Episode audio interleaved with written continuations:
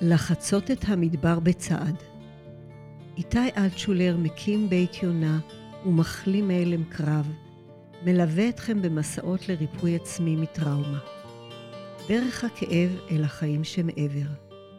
זוהי דרך שהוא מכיר היטב כמי שדרך בה בעצמו וליווה בה גם אחרים. שלום, אני איתי, וזוהי העונה השנייה שלנו של הפודקאסט פוסט-טראומה, מסע ריפוי עצמי. בעונה הראשונה עברנו דרך ארוכה. כואבת, מרגשת ומעצימה, דרך של החלמה. בעונה הנוכחית נרחיב את היריעה. נשוחח עם אורחים, נשאל שאלות קשות וגם ננסה לענות עליהן. ובעיקר, ניפגש עם החוויה הטראומטית והשלכותיה מזווית המאמינה בכוח הריפוי הטבעי של הגוף, הנפש והרוח האנושית. אירועים טראומטיים וחוויית הבגידה חלק א' אנחנו לקראת סיומה של העונה השנייה בפודקאסט פוסט-טראומה מסע ריפוי עצמי. כבר נגענו במספר נושאים חשובים כגון האקולוגיה המשפחתית של המתמודדים עם פוסט-טראומה, המפגש עם המוות והבחירה בחיים. אך טרם נגענו בנושא שהוא מבחינתי לב ליבה של פוסט-הטראומה, והוא חוויית הבגידה. בגידה היא חוויה אנושית בסיסית ומאיימת, שמשמשת חומר ליצירות אומנות רבות, סרטים, ספרות וציור.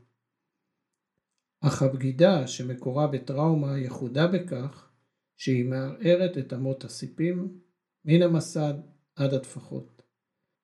והמתמודד עם פוסט טראומה מתקשה להתאושש ממנה. וככל שהוא מתקשה, כך היא מעמיקה את אחיזתה בחייו. בפרק זה נקדיש תשומת לב לבגידת הגוף המשותפת לכל סוגי האירועים הטראומטיים. בהמשך נתייחס לחוויות בגידה נוספות שהן הרבה יותר מוכרות במשפחה ובחברה וגם נבחן באיזו מידה בגידה כמו בגידת בן זוג יכולה בעצמה להיות טראומטית ולעורר פוסט טראומה. בואו ניפגש שוב עם רונית ונשמע במה יש לה לשתף אותנו הפעם. רונית מספרת אני רוצה לשתף אתכם ואתכן בחלק מהחוויה של התקיפה המינית שעברתי. אני חושבת שהחלק הזה בסיפור משותף לכולנו ותוכלו להזדהות איתו ברמה האישית ואם לא, לפחות אולי תבינו אותי קצת יותר. אבל לא רק אותי, אלא את כל מי שעבר או עברה תקיפה מינית. הוא התקרב אליי, יותר מדי קרוב הוא התקרב. וידעתי, באמת ידעתי שאני לא אוהבת את מה שקורה. שאני לא אוהבת את מה שקורה לי. שאני לא רוצה את הקרבה הזו, את הריח הזה, את המגע הזה. כל הגוף שלי צעק לא. ובחוץ כלום, שתיקה זועקת, חוסר תנועה מושלם. הלם מוחלט. לא דחפתי אותו, לא הרבצתי לו. אפילו לא, לא אמרתי. פשוט הייתי שם. כשזה נגמר, וגם שנים אחר כך, לא עליו כעסתי, אלא על עצמי, על גופי שלי, שלא הגן עליי, שלא שמר עליי, שלא עשה את הנדרש ממנו כשתקפו אותו. הרגשתי שאי אפשר לסמוך עליו, שיתפקד כמו שצריך, מתי שצריך. חשתי שהגוף שלי בגד בי.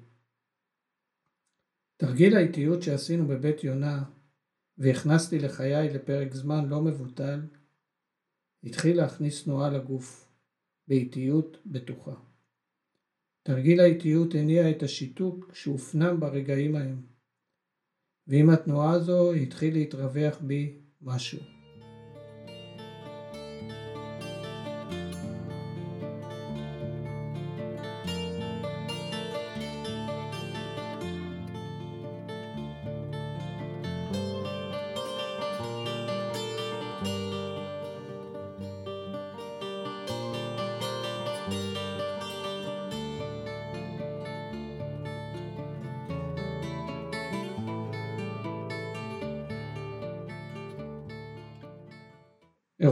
טראומטיים מסוגים שונים כוללים את חוויית השיתוק, ההלם והקיפאון, ובעיקר את תחושת בגידת הגוף.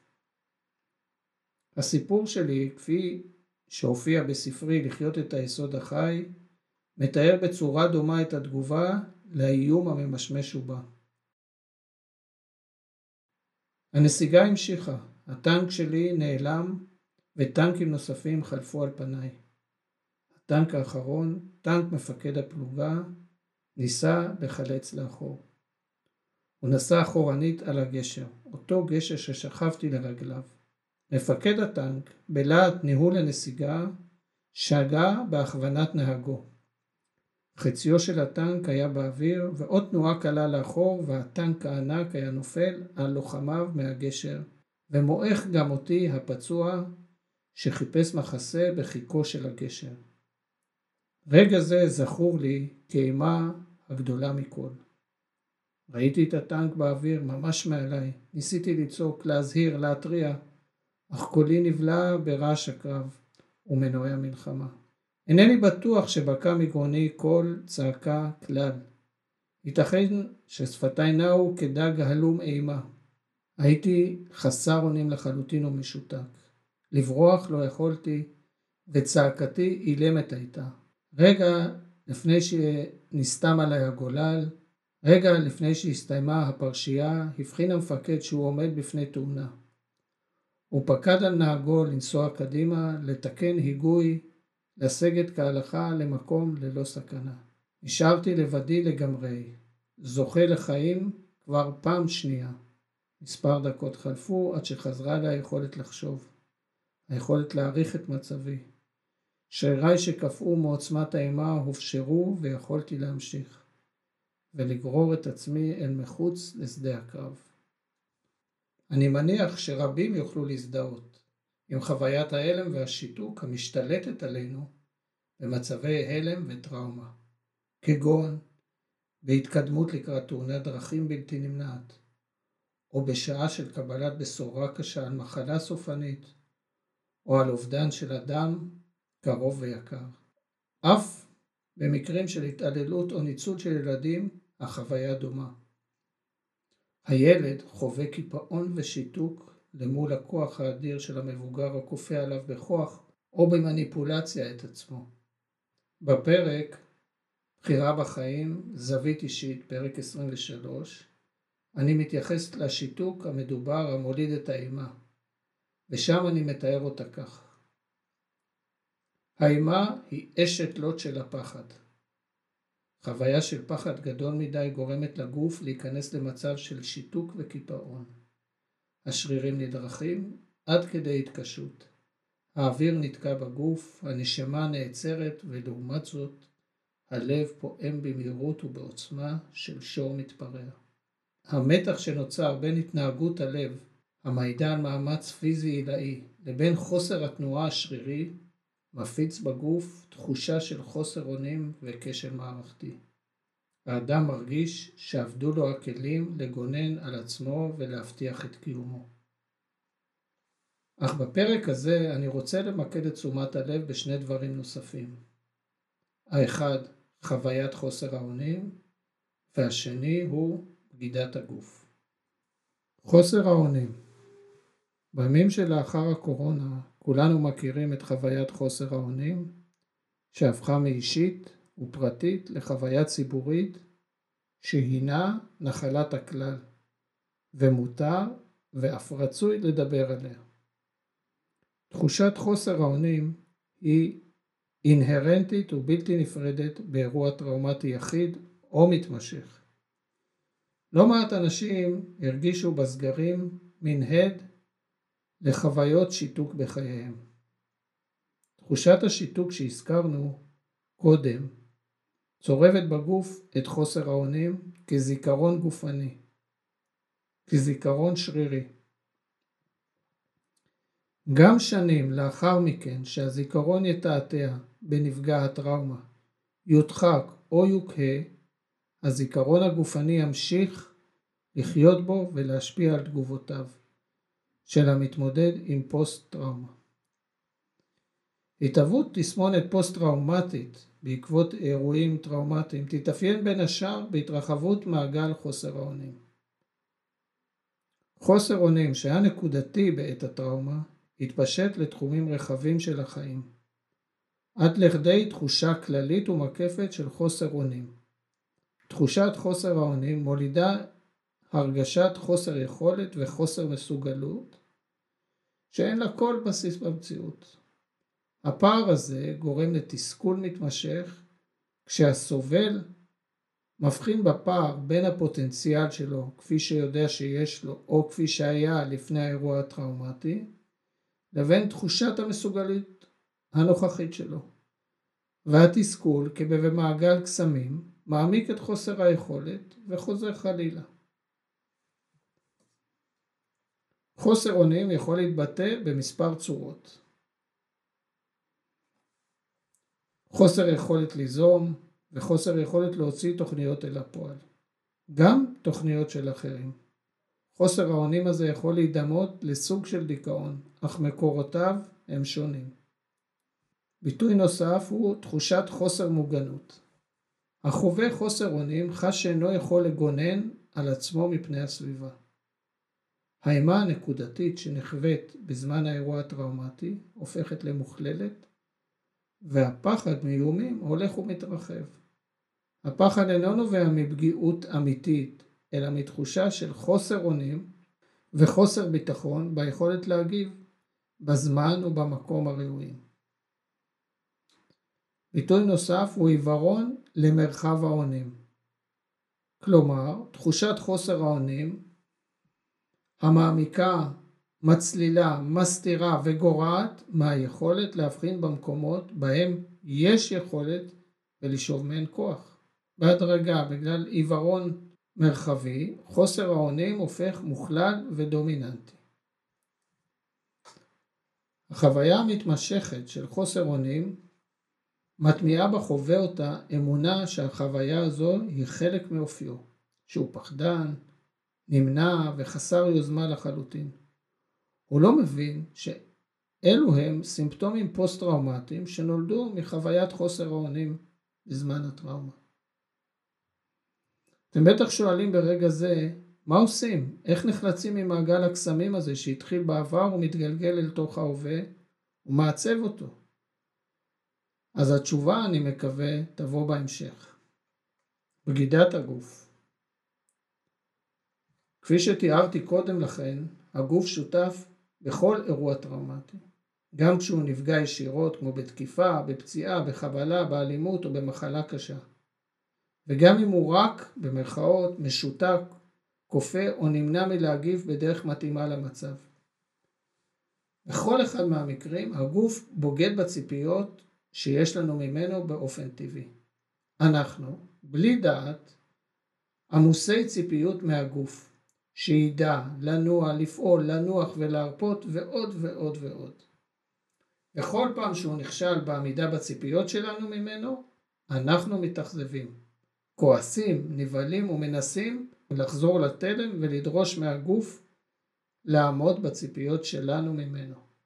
אך כשמדובר בטראומה שלהזכירכם זה אירוע או אירועים מסכני חיים או נחווים ככאלה, הכישלון של הגוף יכול להיות הרי אסון. זאת אינה מעידה של מה בכך, ולכן האכזבה, הכעס והבהלה קופצים מדרגה או כמה מדרגות, ונחווים כבגידה ממש, כלומר, אכזבה רבתי, אכזבה בה"א הידיעה.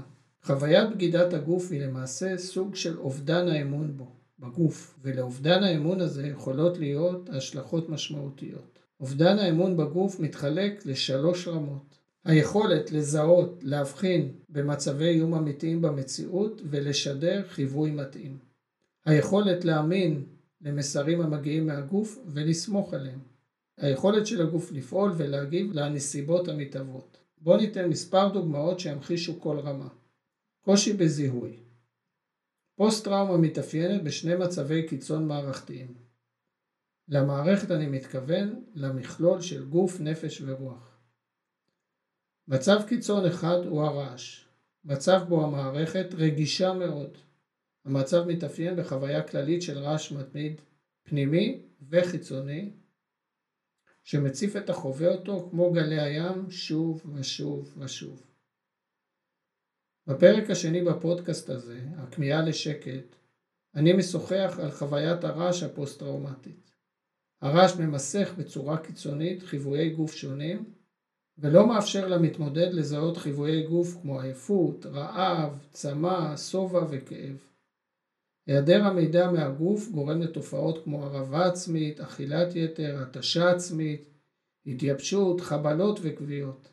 המצבים מתרגשים על האדם בלי שידע למה ומדוע, זה פשוט קורה לו, כי הרי לא קיבל את אותות האזהרה הנדרשים. בנוסף, הרעש מונע מהאדם חיווי גופני, הוא לא מזהה מסרים מהגוף שהם תגובה לאיום סביבתי. אנשים כאלה סובלים מריבוי תאונות דרכים, מהסתבכויות עם אנשים מסוכנים או נוכלים, ויכול, והם יכולים להיות קורבנות חוזרים ונשנים למצבים של ניצול. מצב קיצוני שני הוא נתק. מצב בו המערכת ברמת רגישות נמוכה ביותר עוצמת השדרים הפנימיים מהגוף והחיצוניים מהעולם מופחתת בצורה קיצונית. כאילו כלום לא משנה, כאילו כלום לא חשוב או מסוכן. סוג של אוטיזם, אך ממקור פוסט-טראומטי. מצב זה יכול להפוך לאדישות כוללת, לדיכאון או לייאוש קיומי. יש הבדל משמעותי בין דיכאון ממקור טראומטי לדיכאון מסוג אחר, לפחות מבחינת הדרך והאפשרות להתמודד עמו. רמה נוספת היא חוסר האמון במסרים המגיעים מהגוף. ברמה השנייה אכן מתקבלים מסרים מהגוף. הם אינם מוסכים בשל רעש או מוכים, אך רק רמת האמינות שלהם נמוכה מבחינת החווה הפוסט-טראומטי.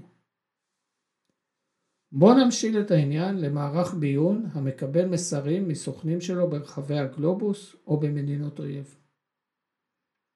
מערך הביון מרכז את המסרים ואמור לסנן, לסווג ולהעריך את המסרים. ובהתאם לצרכים ולאיומים לפעול. אם מתקבל מסר מסוכן מסוים שבעבר העביר מסרים לא מדויקים, מוטעים או שקריים, ההתייחסות למסריו העתידיים תהיה ברמת ספקנות גבוהה. גם בשעה שהוא מעביר מסרים אמיתיים ובעלי חשיבות גבוהה, ההתייחסות למסרים הללו תהיה חשדנית וממעיטה. כי מי שנכווה ברותחין נזהר בצוננים. מערך הביון במסגרת הניסיון להעריך את מהימנות המידע או המסר המתקבל, מצליב את המידע המתקבל עם המידע ממקורות נוספים ועם ידע קודם שכבר נמצא ברשותו. אנו, כבני אדם, מתפקדים בפועל בשני התפקידים, הן כמרכז הביון והן כסוכני השטח.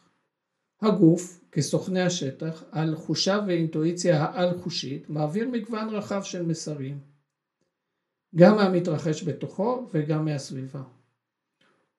ומערכת אחרת בתוכנו, שנהוג לייחסה למוח, מקבלת את המידע. לחלק היא מגיבה אוטומטית, וחלק עובר עיבוד ארוך יותר ומורכב, ובהתאם לתוצאה של העיבוד מתגבשת התגובה.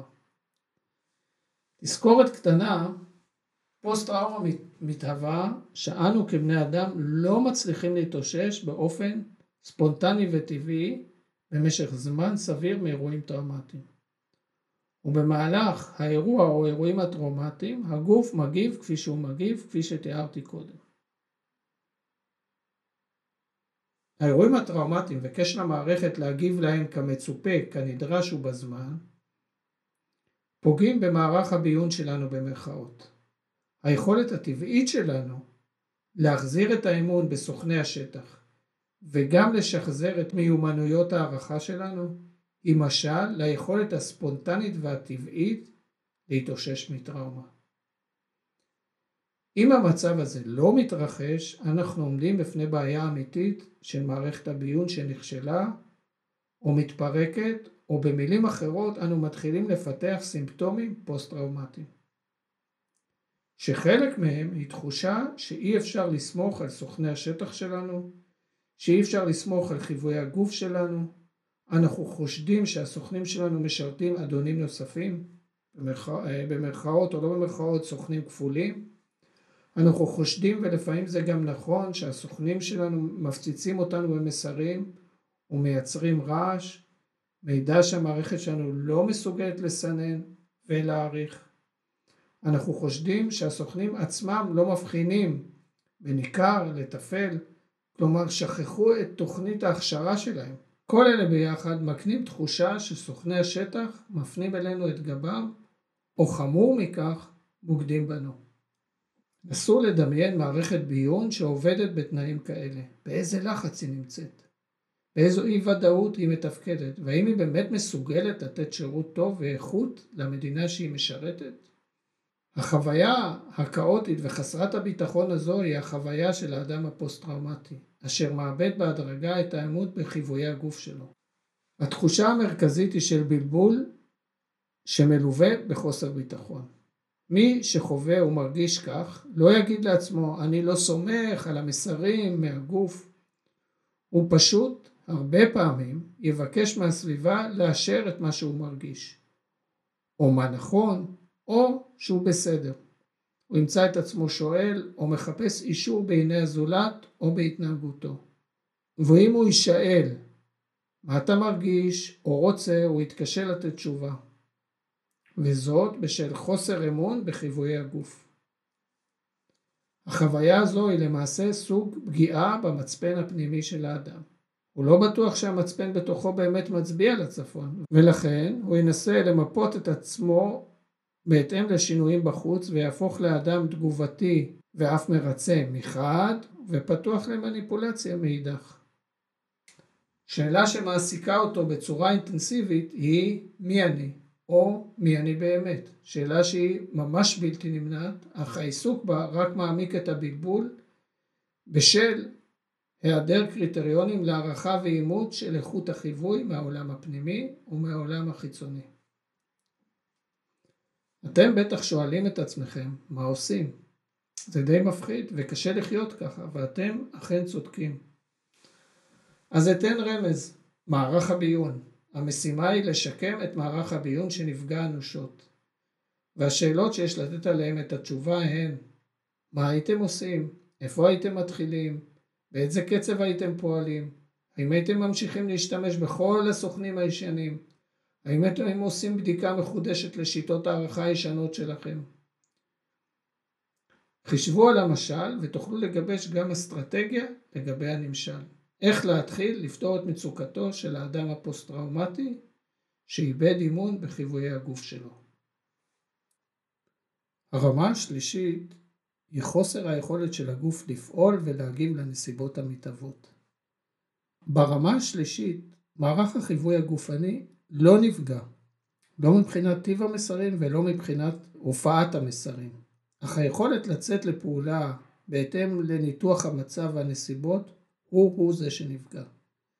כאילו השיתוק הטראומטי התקבע בגוף ואינו מאפשר פעולה על אף ההבנה והתובנה איך וכיצד יש לפעול ובאיזה כיוון ובאיזו עצימות. התחושה היא מאוד מתסכלת, כמו משה על הר נבו שרואה את הארץ המובטחת ואינו יכול לבוא אליה. אם נחזור למשל מערך הביון, אזי הוא כשלעצמו מתפקד מצוין, או כמעט מצוין, אך אין ביכולתו לשכנע או לדחוף את הגוף המחליט לתת פקודה ולפעול. חישבו על התסכול של מערך הביון והאימה שחשים אנשיו הצופים בצונאמי מתקרב ואינם מסוגלים לעשות דבר כדי למנוע את השלכותיו.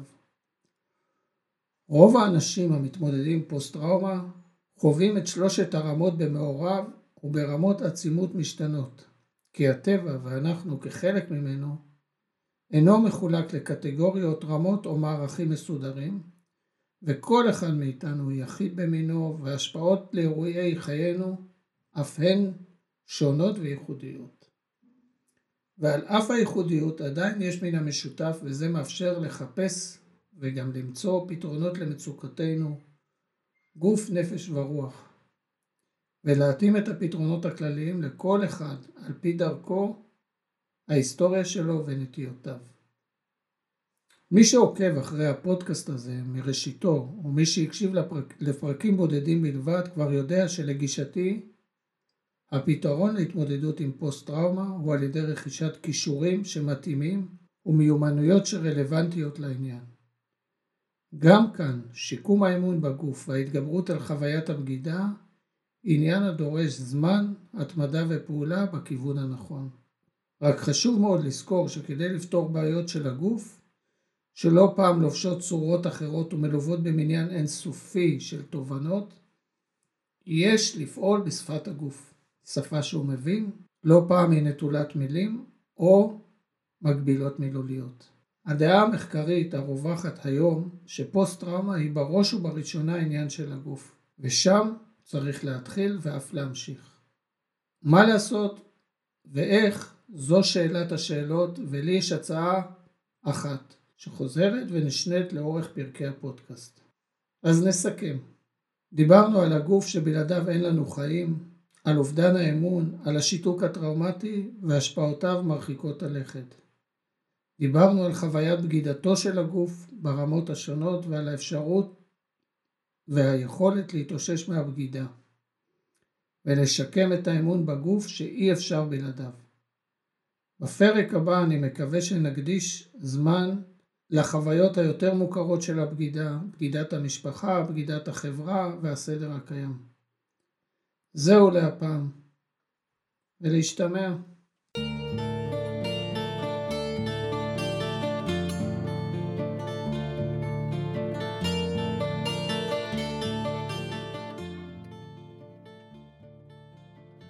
תודה שהייתם איתי בפרק נוסף של הפודקאסט פוסט-טראומה, מסע ריפוי עצמי.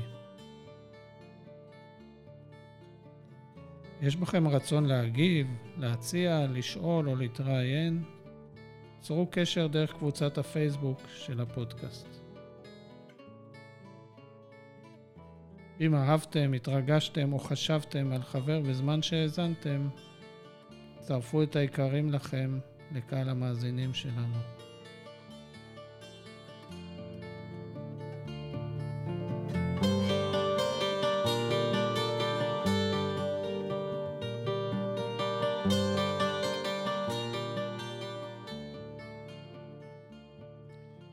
זה הזמן לספר לכם שתוכלו להצטרף בעצמכם למסע ריפוי עצמי מפוסט-טראומה.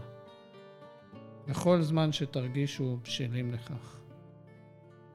חפשו את פרויקט היסוד החי, או לחצות את המדבר בצעד, ודברו איתי. אז להשתמע בפרק הבא.